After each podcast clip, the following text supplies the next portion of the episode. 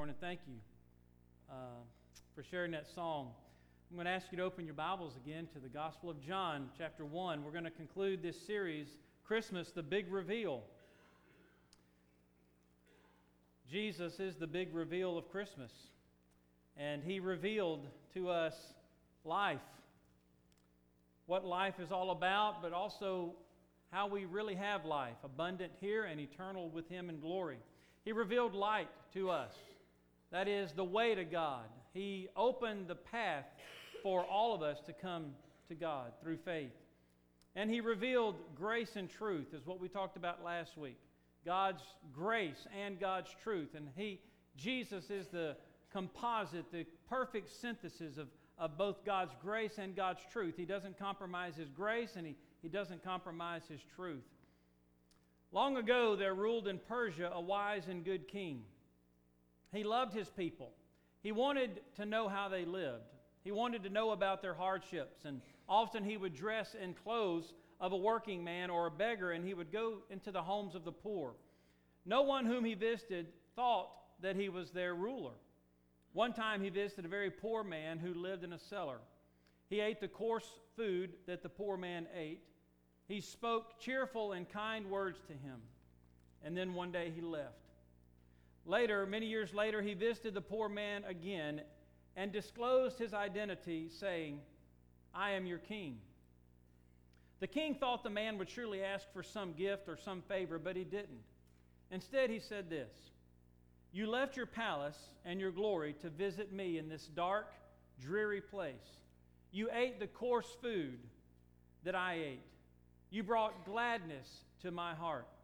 To others, you've given your rich gifts, but to me, you've given yourself. The King of glory, the Lord Jesus Christ, has given himself to you. Reminds me of another uh, little story. You, how many of you have ever watched Undercover Boss? You're very familiar with that story where the, the boss of a company uh, dresses or disguises himself and he goes among the employees. He wants to see much like this story, how his employees, what their conditions are, how they're working, what this manager or this uh, uh, is doing. And uh, he disguises himself. And many times these employees and these managers are working their hardest and, and they just don't feel very successful. And, and uh, maybe the business is floundering somewhat, but when that boss begins to see, many times on this show, you see how hard, he sees how hard these employees are working and these managers are putting in extra hours and, and they, he begins to understand their plight. And he begins to understand what they need. And he is able then to give them what they need. And a lot of times, what they need is just some appreciation. A lot of times, what they need is just some time off, some rest. But he's also able to breathe into them some wisdom and, and some understanding into how that business can even succeed better. Well, Jesus Christ kind of came as our undercover boss. God came into the world disguised as one of us. And he is able to sympathize with us. He gets us. You don't think God gets you, God gets you. He understands you better than you think He does. So today, as we look at John chapter 1, I want us to read uh, the first and second verse, and then we're going to drop down and read 14 through 18. John chapter 1 In the beginning was the Word and the Word was with God, and the Word was God. He was in the beginning with God. Verse 14 And the Word became flesh and dwelt among us. And we beheld his glory, the glory as of the only begotten of the Father, full of grace and truth. Look at verse 16. And of his fullness we have all received, and grace for grace. For the law was given through Moses but grace and truth came through Jesus Christ. No one has seen God at any time. The only begotten Son, who is in the bosom of the Father, he has revealed him. So this morning, I want you to understand that what Jesus revealed was God Himself. Yes, He revealed life and light and grace and truth, but what He came to reveal in all of that was the very person of God. So, what does this passage show us that Jesus revealed about God? First of all, he calls him the Word of God. Jesus gave God's Word in what he taught. In fact, the Bible says in Jesus said in John chapter 8, verse 26 through 28, the Bible says, Jesus said, I have many things to say and to judge concerning you, but he who sent me is true, and I speak to the world those things which I heard from him.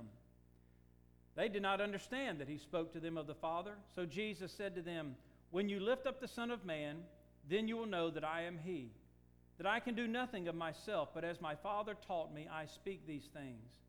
And he who has sent me is with me. Jesus is saying, I spoke the words of God. In John chapter 12, he says the same thing in verse 49 and 50.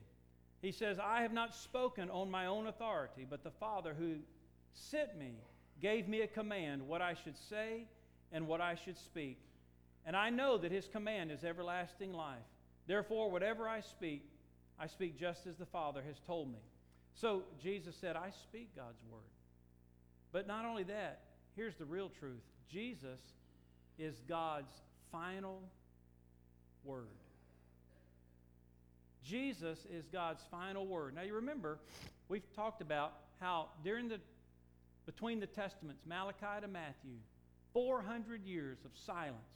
No word, no prophetic message, no spoken word from God. And the, after 400 years of silence, then God Himself speaks by becoming man. And He calls Himself the Word. So after 400 years of silence, here comes the Word of God. And it's the person of God. And it's the final Word. How do I know that? Well, the Bible says in Hebrews chapter 1, verse 1 God, who at various times and in various ways spoke in time past to the fathers by the prophets, has in these last days spoken to us by his Son, whom he has appointed heir of all things, through whom also he made the worlds. Listen, Jesus is God's complete revelation of himself there will be no other revelation. If you're waiting for the heavens to open and God to explain Himself further, it ain't gonna happen. If you've rejected Jesus, you have rejected His Word. There is no other revelation other than Jesus Christ. He is the complete revelation of God. That's what He's saying here. He is the Word of God, and He is God Himself. In fact, if you don't have Jesus, you don't have a relationship with God. How do you have a relationship with someone? How do you begin a relationship with someone? You begin with communication, don't you? You have to speak, you have to relate to one another. And see, if there's no words, if there's no communication between the two of you, then there's no relationship. The same is true between you and God. If there's no word, if there's no communication, then there's no relationship. So if you reject the very word, the very commu- channel of communication between you and God, you have no relationship with God. And if you have no relationship with God, when you die, you will go to hell. But that's not what has to happen. There will be no more revelation from God. Jesus is it. His gospel is God's final word to the world. In fact, when we read in Revelation chapter 14 and verse 6, we read during the Great Tribulation, what's going to happen is that an angel is going to, even during the tribulation, even God's going to give man one more chance. And, and, and God has, has shown many signs and wonders during the tribulation. Uh, if you read the book of Revelation, it's, it's quite scary if, if you think you're going to be here. Of course, I don't plan on being here. I'm going to be gone. I'm going to be in heaven with the Lord Jesus. He's going to come for his church before this happens. But for those who reject Jesus, will have to go through this tribulation. But yet, he's going to give them one more t- chance. In fact, he's going to send 144,000 Jewish evangelists to, to sweep the earth and telling the gospel of Jesus Christ. But even after that, even after those are, are killed and gone on to be with glory, then he's going to give them even one more chance. God is, he, he's a merciful God. And he sends, since there's no more man on earth to tell the gospel, it says he sends an angel. And this angel doesn't come and say, Hey, I'm real. Look, I'm an angel. Follow me. That's how false religions and cults get started because they believe they saw an angel and heard this message, and this message was different from what God already gave. That's not what happens to this angel. It says this angel came, and it says he preached the everlasting gospel to those who dwell on the earth. The everlasting gospel, that's the gospel that started in Genesis and all the way through Revelation. It doesn't change. Why does the Christmas story never change year after year? Why is it the same? Because it's everlasting. It's the truth. And if something's the truth, it doesn't change, does it? It's always the truth. So if you reject the gospel, you reject Christ, you reject God. But Jesus said, first of all, I came to reveal the Word of God. I am the Word of God. There will be no other revelation. That's the gift and the miracle of Christmas. But he also came, he says here in John chapter 1, we read of this word glory. He says in verse 14, We beheld his glory, the glory as, as of the only begotten of the Father. Now, what is the glory of God? We hear that all the time. To God be the glory, the glory of God. Well, if you study the word glory throughout Scripture, you discover it's used in a variety of ways. First of all, it's used as his presence. We see it symbolized in, in Exodus chapter 24 and 40, and actually throughout the Old Testament, many places, even in the book of Revelation, you see his glory represented by a cloud. A cloud. The tabernacle is filled with his glory, and a cloud overshadows it. Or by fire. His glory is represented by fire. The Bible says in 1 Samuel 4 that when Israel had uh, so sinned against God that it says his glory departed, that is, his presence, the presence of God left Israel. So, in one of the ways glory of God can be described as God's presence. Another is his creative works, his power over nature. For example, the display of the heavens and the earth. Psalm 19. The heavens declare what? The glory of God. Did you see that bright, bright star last night on Christmas Eve? The one that was right over here hanging low in the sky? In fact, one of the kids asked me, What is that? I said, Well, that's, that's probably one of the planets, but you know, it reminded me of that star that perhaps the wise men saw and they followed. But the heavens declare the glory of God, and the earth shows forth his handiwork. And so his glory could be his creative works, the color that you see in the fall, the color that you see in the spring, the, the, the, the tides, the rising and falling of the tides. All these things, they didn't just happen, they speak of God's greatness. Another way his glory is described is his brightness, that is, his holiness, his purity, his light. Fact, in the Christmas story in Luke chapter 2, verse 9, what did the shepherds see? It said, And the glory of God shone round about them. You Remember Saul on the road to Damascus? He met Jesus Christ and he was blinded with a bright light, and he was blind for three days. It's what we looked at last week in Isaiah 2 and Revelation 6. It's what unrepentant sinners hide from. They don't want to come to the light. They don't want to come to the glory of God, lest their deeds, which are evil, should be exposed. It's what we all fall, fall short of in Romans 3:23. All of us have sinned and fallen short of the glory of God. We have fallen short of God's holiness and his purity and his light. It's also, his glory is also described as his omnipotence, that is, his powerful works. Like in Numbers 14, God referred to the signs and the plagues that he brought on Egypt and the way he delivered Israel out of Egypt. He said, Israel has seen my glory. How did Israel see his glory? He, they saw his glory by the wonderful things he had done in delivering them from the hand of the Egyptians. And then we also use the term glory to talk about God's praise. Glory to God in the highest, and on earth, peace, goodwill to me. In other words, we lift up praise. So, see, all of these things, Jesus, the Bible says in Zechariah 6:13, he shall bear the glory. That's a prophecy about the coming Son of God who would bear the glory of God. We know God's glory when we look at Jesus. That's what the Bible says, too, in the New Testament. In 2 Corinthians in chapter 4 and verse 6.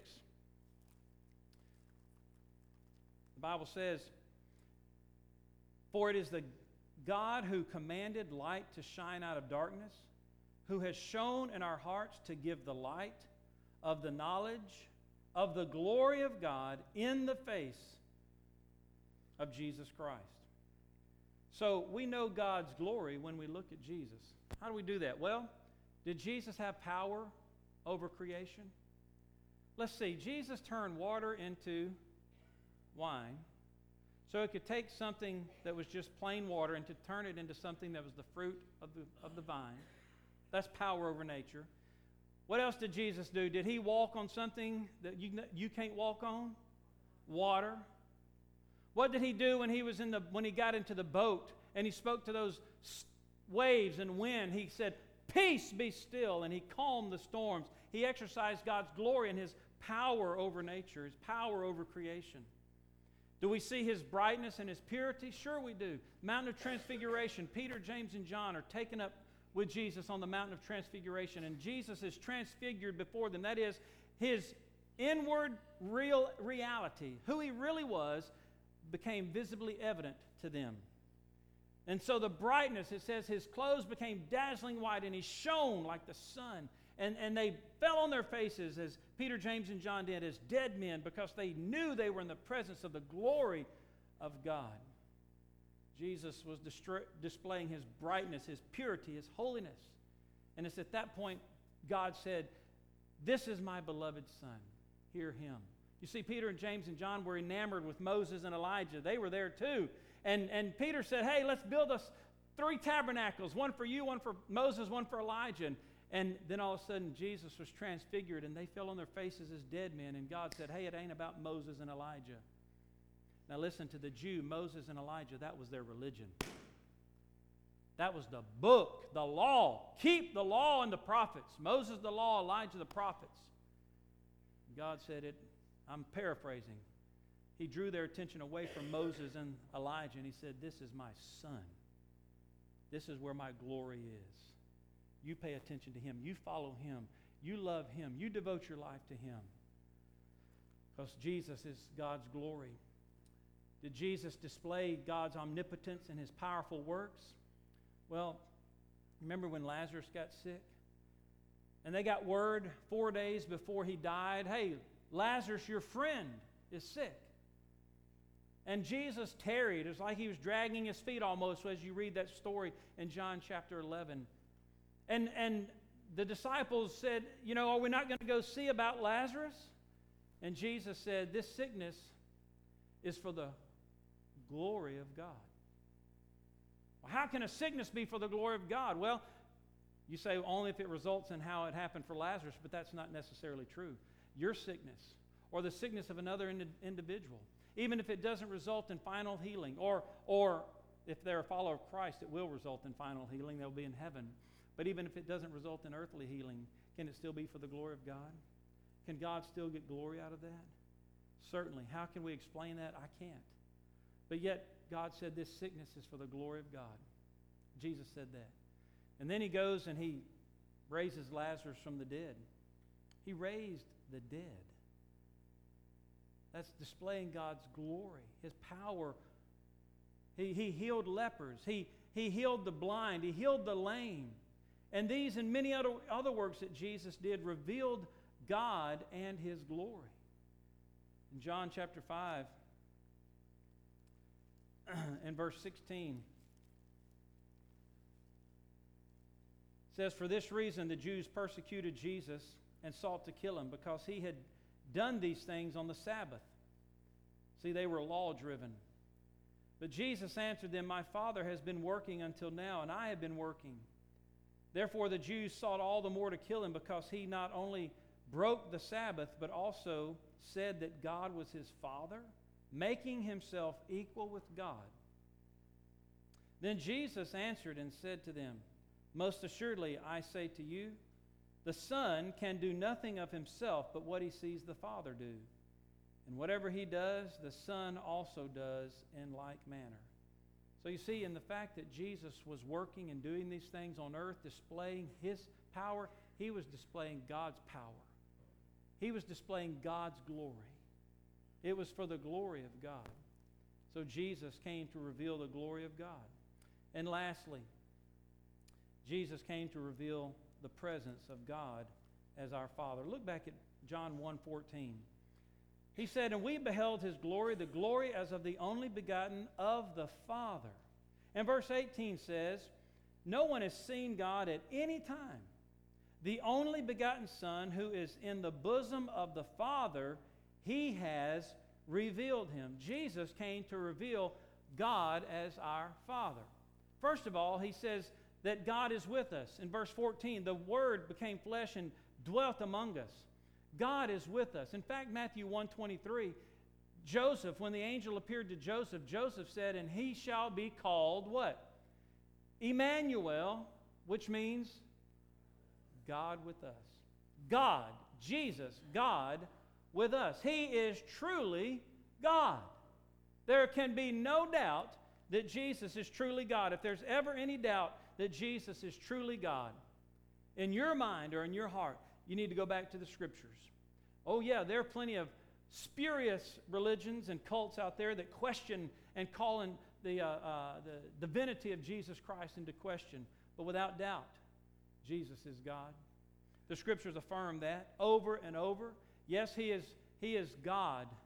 He says in Colossians 1 and verse 15, He is the image of the invisible God. You say there it says the image. Well, look at chapter 2, verse 9. For in Christ dwells all the fullness of the Godhead bodily. If we go back to our text in John 1 1, in the beginning was the Word, and the Word was with God, and the Word was God. There can be no doubt in our minds that Jesus Christ is truly God. Hebrews 1 3 also says, speaking of Christ, remember he says in, in verse 2 that God spoke to us through him, who being the brightness of his glory and the express image of his person, and upholding all things by the word of his power, when he had by himself purged our sins, sat down at the right hand of the majesty on high. Listen, Jesus Christ is God, fully God who became fully man. He wasn't half God, half man. He wasn't a hybrid. He was fully God, fully man. And see, that's what makes the Christmas story even more special.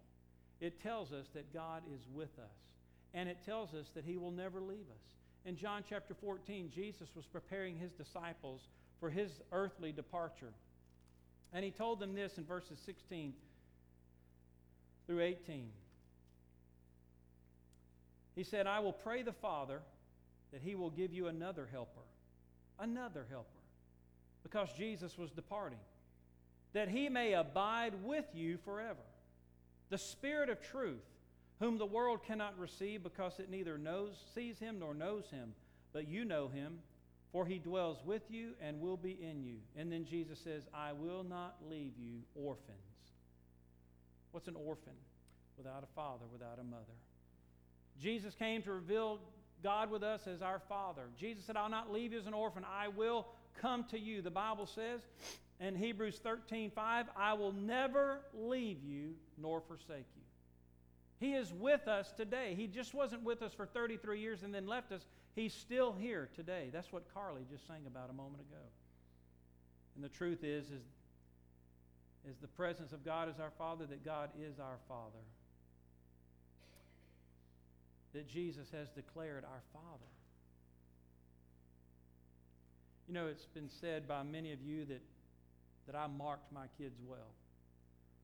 I, I, like to think that they look a little bit like Tana because if they grow up looking just like me, bless their souls. But a lot of you have said, man, he's the spitting image of you. But they're not me, they're my offspring. I hope and I pray, and they do, that they represent their earthly, I mean, their heavenly Father. And I hope and pray that I represent my Heavenly Father. But when it says Jesus came to reveal the Father, it's not in the sense that my sons look like me and that maybe they remind you of me. That's not how it is at all with Jesus and God. Get this now. Now, we know the, the the truth of the Trinity in the Bible God is Father, Son, and Holy Spirit. There are three distinct persons, but one God. But get this Isaiah 9 6. Here's the prophecy about Jesus. And if there were any doubt that it's about Jesus, you listen to this verse. For unto you, he says, let me read it. Unto us a child. Underline in your mind that word child. For unto us a child is born and underline the next word, and a what? Son is given.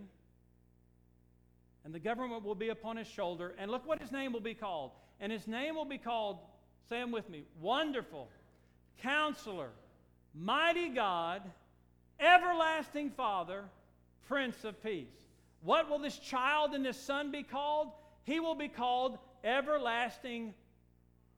Hmm, now that poses some confusion, doesn't it? How can the child be the father? How can the son be the father? Because you cannot separate the Trinity. You cannot compartmentalize God.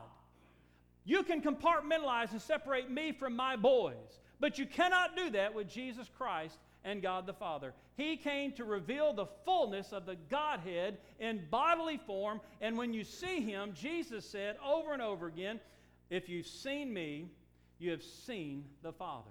John 10 38. That's what the scripture says. Jesus said it. If you've seen me, He said, I am in my Father, and my Father is in me. And in John 14 7 through 11, he's having this discussion again with his disciples. And he said, If you had known me, you would have known my Father also. And from now on, you know him and you have seen him. How?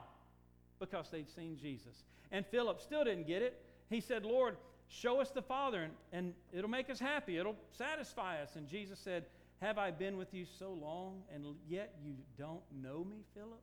You don't still understand who I am? He who has seen me has seen the Father. So how can you say, Show us the Father?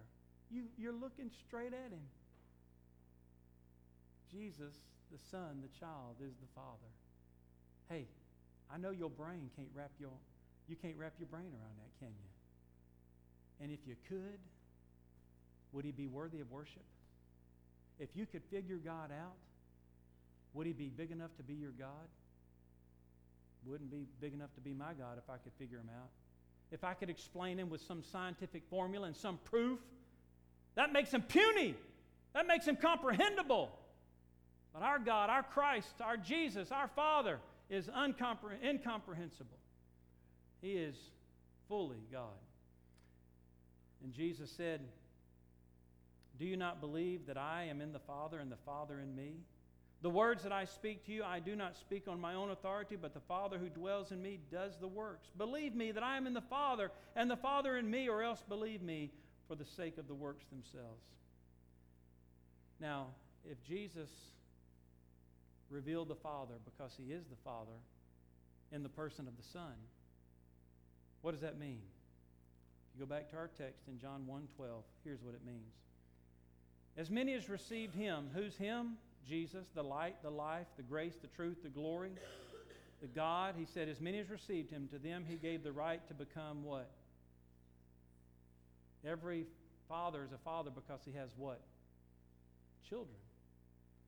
How do you get to become a child of God? Oh, I was born. No, that means you're a child of your parents.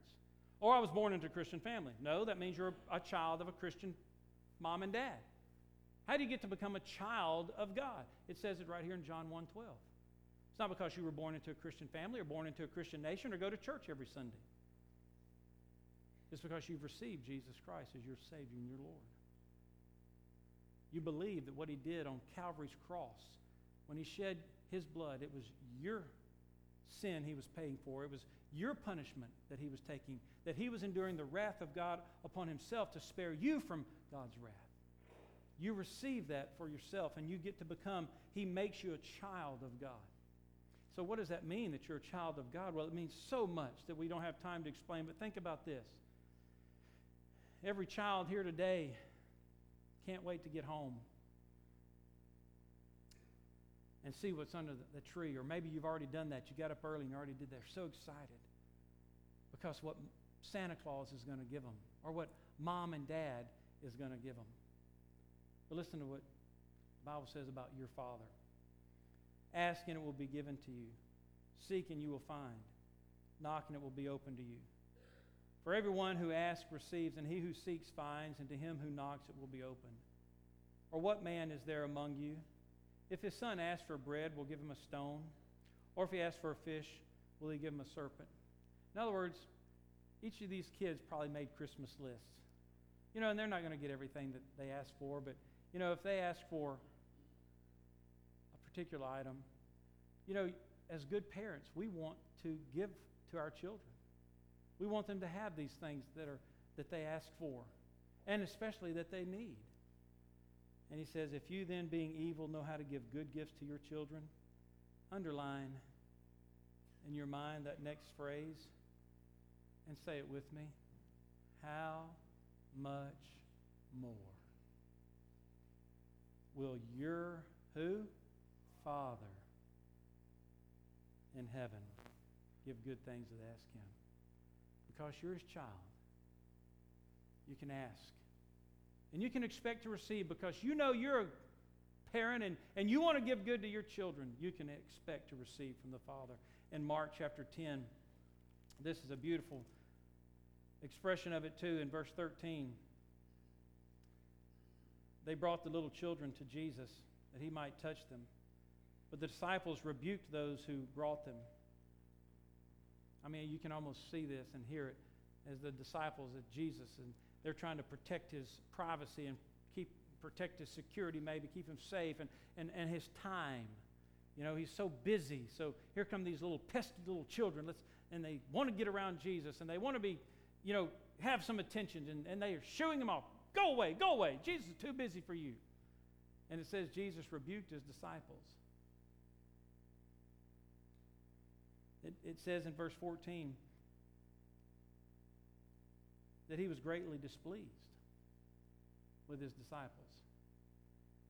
And he said, Let the little children come to me, and do not forbid them, for of such is the kingdom of God. Surely I say to you, whoever does not receive the kingdom of God as a little child will by no means enter into it. Then he took him up in his arms, and he laid his hands on them, and he blessed them. There's the Father taking his children up in his arms, putting his hands on them, and speaking blessing. That's what he's doing with you day after day. Oh, that you could feel that. Oh, that you could know that that's what God is doing. The Bible says in Romans chapter 8 For you did not receive the spirit of bondage again to fear. You don't have to be afraid of God. But you received the spirit of adoption by whom we cry out, Abba. That was the term of endearment for their father, Abba, Father. The Spirit Himself bears witness with our spirit that we are children of God. And if children, then we're heirs of God and joint heirs with Christ. And then in 1 John chapter 3, verse 1 and 2, behold what manner of love the Father has bestowed upon us that we should be called children of God. Verse 2 Beloved, now we are children of God. And it has not yet been revealed what we shall be, but we know that when He is revealed, we shall be like Him, we shall see Him as He is. Jesus Christ revealed God as our Father. Jesus Christ revealed the glory of God. Jesus Christ revealed the Word of God, the grace and truth of God, the light the life.